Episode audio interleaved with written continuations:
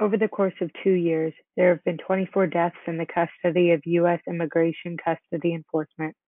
Of those 24 deaths, nine were suicides. My name is Natalia Lapardo, and I'm going to talk about what goes on in the U.S. Immigration and Customs Enforcement holding centers. I chose this topic because it is a very overlooked, unjust issue in our world today. The U.S. Immigration and Customs Enforcement, or ICE, claims that health and safety is their top priority.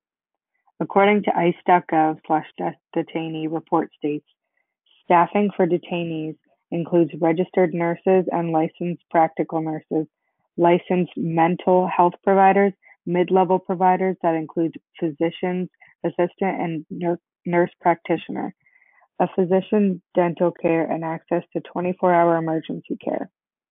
This is straight out of ICE's website to what they provide to their detainees. However, in my research, I have come across multiple occurrences of people in ICE's custody not receiving medical attention when needed. More on the treatment of detainees when we get back.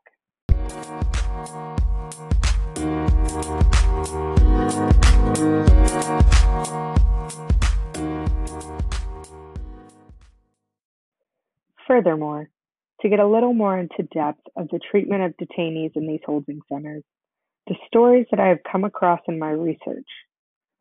The type of treatment adults and children receive in ICE's custody is appalling. They treat their detainees with no respect, like they are scum on the bottom of their shoe. They cram as many adults and children as they can into a tiny cell with little to no blankets and not enough sleeping mats. In the article, In the Freezer, by Michael Garcia Bochenek, states Women and children detained along the border usually spend one to three nights and sometimes longer in CBP holding centers, where they sleep on the floor, often with only a mylar blanket. The living conditions that ICE's detainees are forced to live in for up to a couple weeks is so beyond horrible. This is just one example of how ICE treats their detainees. To continue with, in my research on ICE, I found gut wrenching stories and news reports about people of all ages and what they have to go through in these holding centers. Babies drink from dirty bottles and don't have enough diapers, along with many different viruses and bacteria going around in these cells. In the article, What is Happening at Migrant Detention Centers? What to Know? by Madeleine Joung states babies have to drink from unwashed bottles and there are not enough diapers. They're subjected to extreme cold temperatures with lights on 24 hours a day. A pediatrician who has treated migrant children told CNN there have been outbreaks of flu, lice, chickenpox, and scabies.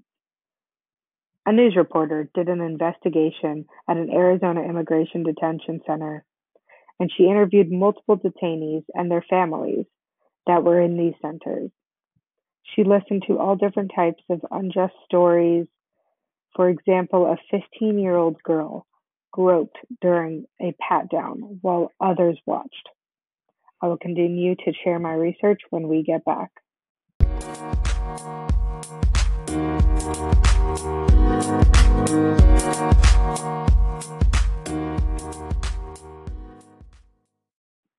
In addition to this unjust treatment to detainees, this isn't the only type of horrible occurrences that ICE does. Moreover, systemic racism is a very prominent incident that ICE does. Systemic racism is outwardly being racist and questioning someone's right to be in this country based on the color of their skin. ICE has been caught in the act of doing this to many innocent people. It is an unjust action to try and bring someone to the detention centers because they may look a different race other than white. In the article, ICE facility captains neo Nazi links reflect systemic racism, immigration lawyers say, by Michael Lyle. Lyle speaks to a news reporter named Michael Kagan. He states, though there have been stories in the past of racism behind immigration enforcement, Kagan noted more recent reporting has shown U.S. Customs and Border Protection (CBP) agents writing racist and sexist posts on secret Facebook groups and ICE's agents using slurs against immigrants. This is, an, this is a great example of how ICE judges people of Mexican heritage because they think they are here in our country illegally. All these sources have proven my argument of the unjust treatment to anyone of color and to the treatment of detainees in ICE detention centers. My name is Natalia Lapardo, here to give informative information about ICE. Thank you.